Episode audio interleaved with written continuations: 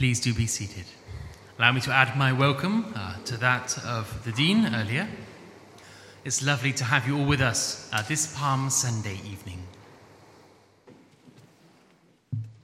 Today I will be mostly uh, preaching from the Old Testament reading, which was the Isaiah 50 lectionary reading. Um, now I'm going to preach a couple more verses than was read. And so I printed them all in the very middle of your bulletin. So if you have your bulletin, open it to the very, very middle, and you'll see, uh, you'll see an outline headed Isaiah 50, the determined disciple. And everything you need is there. If you open that up, let's start with prayer.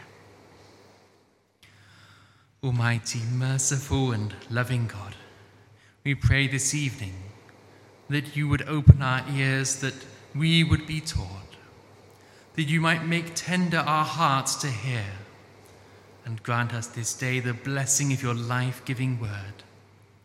In the name of Jesus Christ. Amen. Well, in today's readings, we meet Jesus now reaching the very end of his earthly ministry as he enters into Jerusalem. The crowds around him are shouting, Hosanna! The palms are being raised and cloaks are being laid out fit for a king. It seems so glorious, so victorious. But Jesus knows better. For, like a sheep walking into a wolf's den, he knows well that he is riding to his very own death. Don't let the crowds distract you.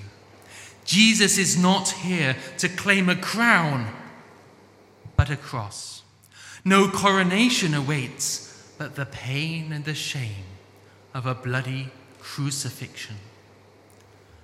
But yet he is still here, still perfectly, lovingly, faithfully obedient to God his Father, dead set, determined to complete his mission despite what it will cost.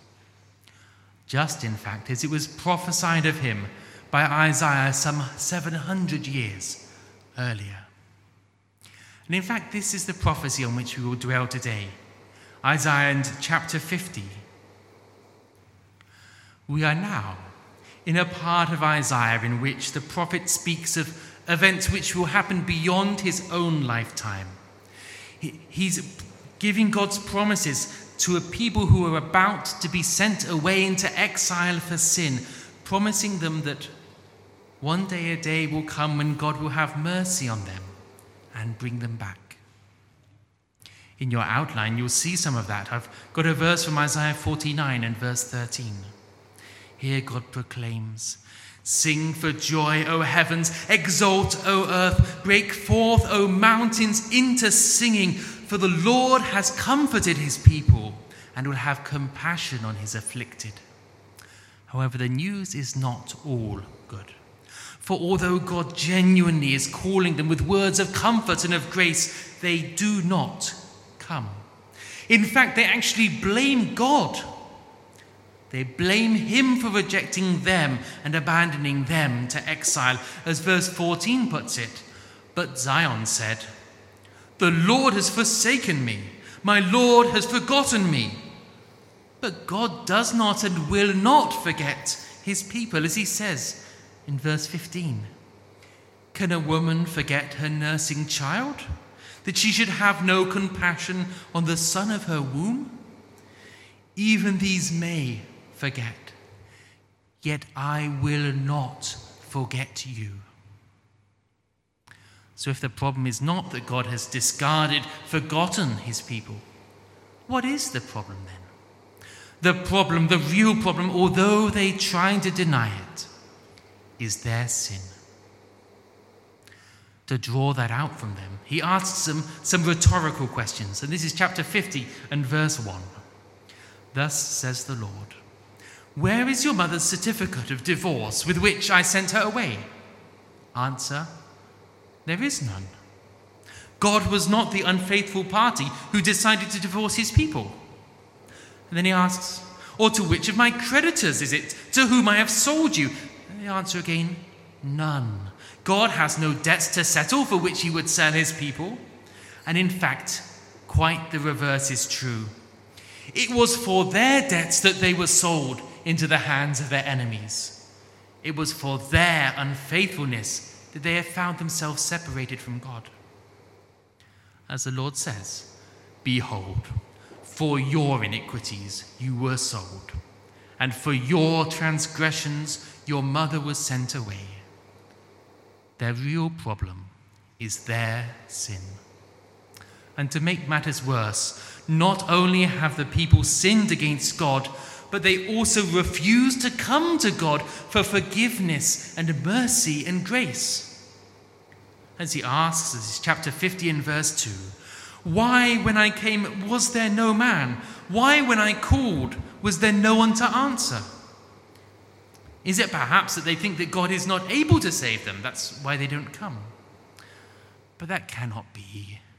God has saved them again and again from the day He delivered them from slavery in Egypt, the day when He parted the sea, when, when, when He turned the skies to darkness over the land. He has saved them right up until the present day. As He asks, Is my hand shortened that it cannot redeem? Or I have no power to deliver?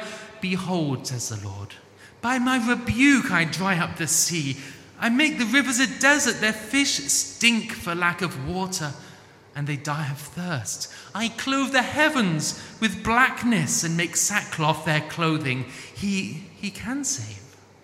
So why aren't they coming?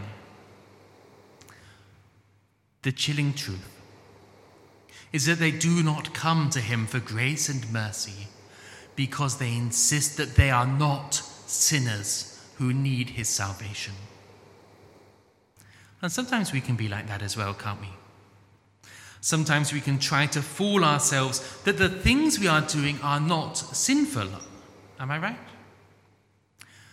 And then when we hear God's gracious promise in the gospel of forgiveness, because we insist that we're not sinning, we refuse to come to Him and be forgiven.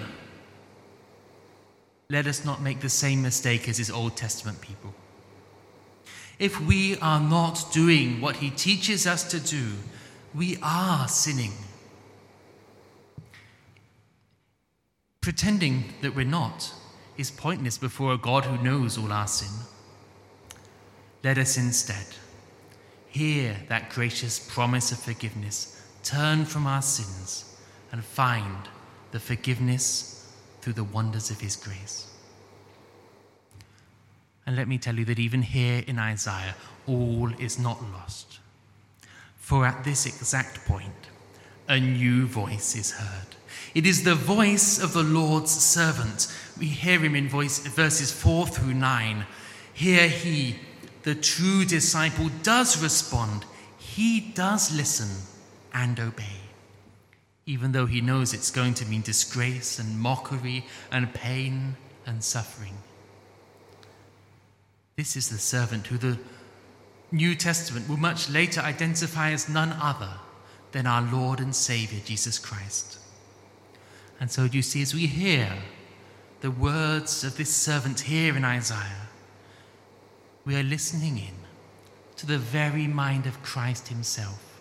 We are coming to understand just what it means for Him to be coming to Jerusalem to die. He tells us here five things of himself and his work. First, he speaks of himself as the taught disciple, the one who listens, who learns from God, and therefore the one who then speaks the Father's words, who, who brings the Father's promise of comfort, of forgiveness, and of rest. Verse 4, he says, The Lord God has given me the tongue of those who are taught. It is a disciple that I may know how to sustain with a word him who is weary. Morning by morning he awakens. He awakens my ear to hear as those who are taught. And Jesus himself in John's Gospel says, I do nothing of my own, but I speak exactly what my Father has taught me. And what of that word to the weary that sustains him? What does Jesus say? But come to me, all who are weary and heavy laden, for I will give you rest. But he is not just the perfectly taught disciple, he is also the perfectly obedient disciple. This is a second thing. For next, he says that he's actually been given a very specific word to obey, a mission to undertake. And unlike the Old Testament people who had rebelled and turned away from following God's word, he has gladly and obediently submitted. Verse 5, he says, The Lord God has opened my ear, and I was not rebellious. I turned not backward. And what is that mission that he was given? It is, third, that he might be the suffering disciple, that he would be the suffering servant who, in obedience to God, gives himself to suffer and does not shrink back. The one who will face not just physical mistreatment, but shame and disgrace. As he says, verse 6 I gave my back to those who strike, and my cheeks to those who pull out the beard. I hid not my face from disgrace and spitting. And make no mistake, as we think of Jesus riding into Jerusalem that first Palm Sunday, he knows well that this is just what awaits him there. But even so, fourth, he is still determined to do so. For he is the determined disciple, dead set on doing the Lord's work, for he knows that even though obedience will lead to suffering and disgrace, ultimately he will not be put to shame. For he knows that God will vindicate him and raise him up again. Isaiah 50, verse 7 But the Lord helps me, therefore I have not been disgraced. Therefore I have set my face like a flint, and I know I shall not be put to shame. You might recall the words of Luke, who says just the same of Jesus saying, As the time came for Jesus to be taken up, he set his face to go to Jerusalem. And then finally, fifth, he is also confident.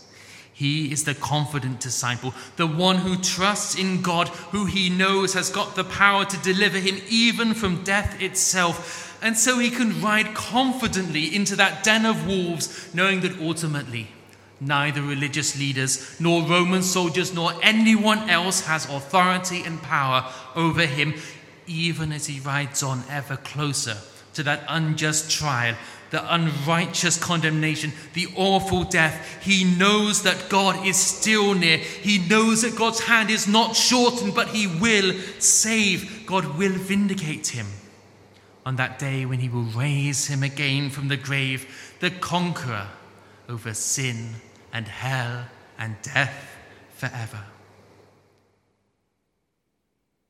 Not only that, he's also confident that on that last day it will not be him, but his accusers who are put to shame. Listen to him as he explains it in Isaiah 50 in verse 8 and 9. He who vindicates me is near. Who will contend with me?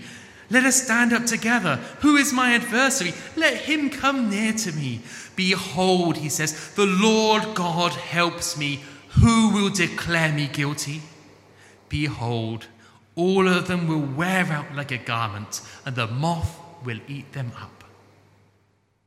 Let me tell you that this kind of confidence is not just for Jesus, but also for us who follow him as well.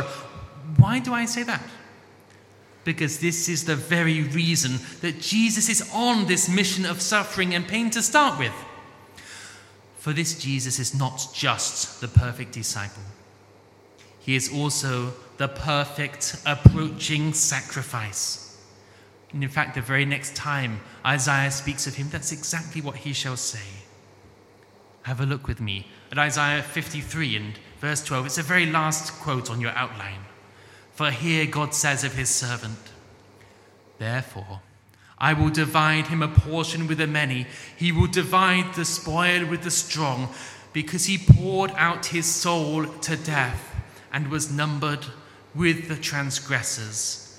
Yet he bore the sin of many and makes intercession for the transgressors. What was his work? What was the point of his suffering in death? Why is he so determined to ride into Jerusalem that Palm Sunday?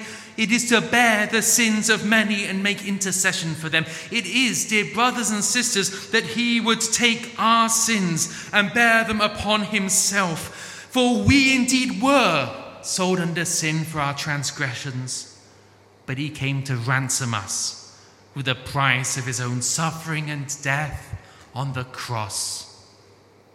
And having done so, now vindicated by the Father and raised up on high, he intercedes even for us at his right hand, so that we who trust in him can be sure of forgiveness now and his promise of glory in the kingdom to come. St. Paul makes exactly this point as he echoes Isaiah in Romans chapter 8. Let me read it to you. He says, Who shall bring any charge against God's elect? It is God who justifies. Who is to condemn?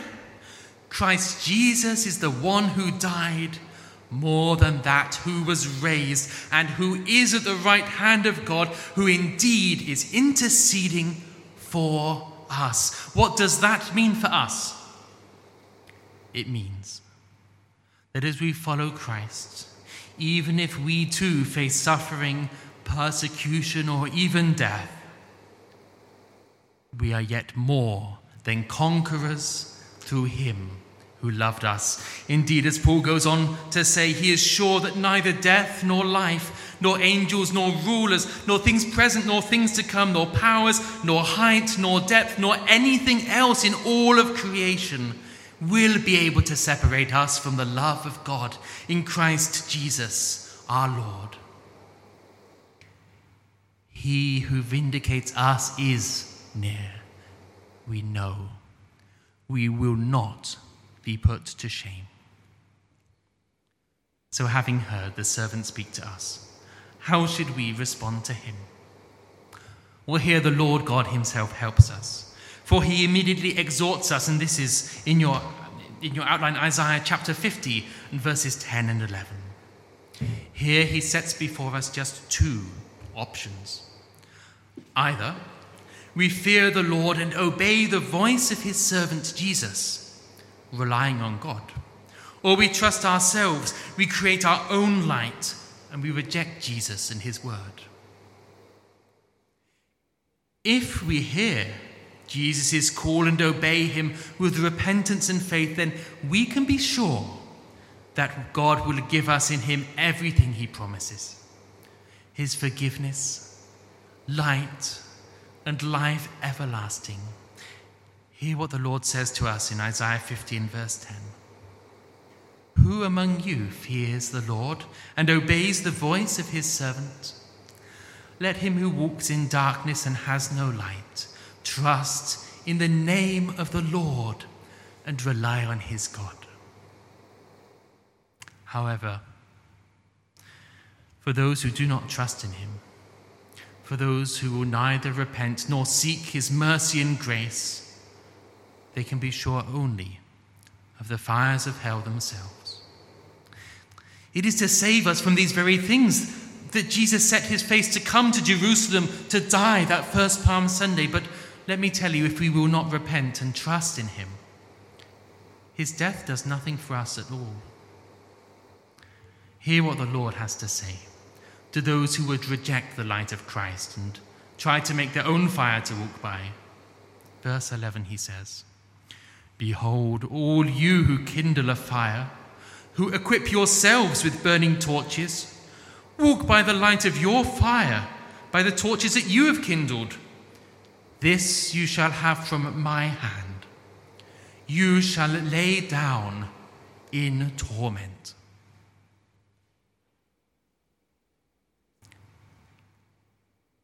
In conclusion, just two things. First, as we consider today Jesus and that entry to, Jerusalem, that first Palm Sunday, let us be sure that we respond rightly to Him. Let us be sure that we are trusting in Him and not acting as if we can ignore Him and disobey Him and still be okay. Be very, very careful that you don't fall into the error of his Old Testament people, and for yourself, you don't need his salvation. And whatever you do, do not let the devil delude you into rejecting the wonderful grace and mercy of Jesus for the sake of hanging on to some sins that will only lead you to torment. Don't let him make you imagine that you'll be saved on the last day by a mere outward show of religion without actual repentance and faith in his servant Christ. Dear brothers and sisters, let me tell you, even if we could hide our sins before God, there would be no point. For there is no sin that is so great or good it would be worth rejecting Christ and his salvation for. So this evening, if you know that you have sinned, that you are sinning, then let us obey the voice of the servant, the voice that sustains the weary with a word let us be honest before God about our sins. Let us confess them willingly. Let us lay them down at the feet of his cross that he might cleanse us with his blood and then hold us firmly with hands that will never, ever fail. Not now, nor for all eternity, for that is his promise. And then finally, as his disciples, let us too take up our own cross and follow him with a kind of discipleship that he has shown to us this evening.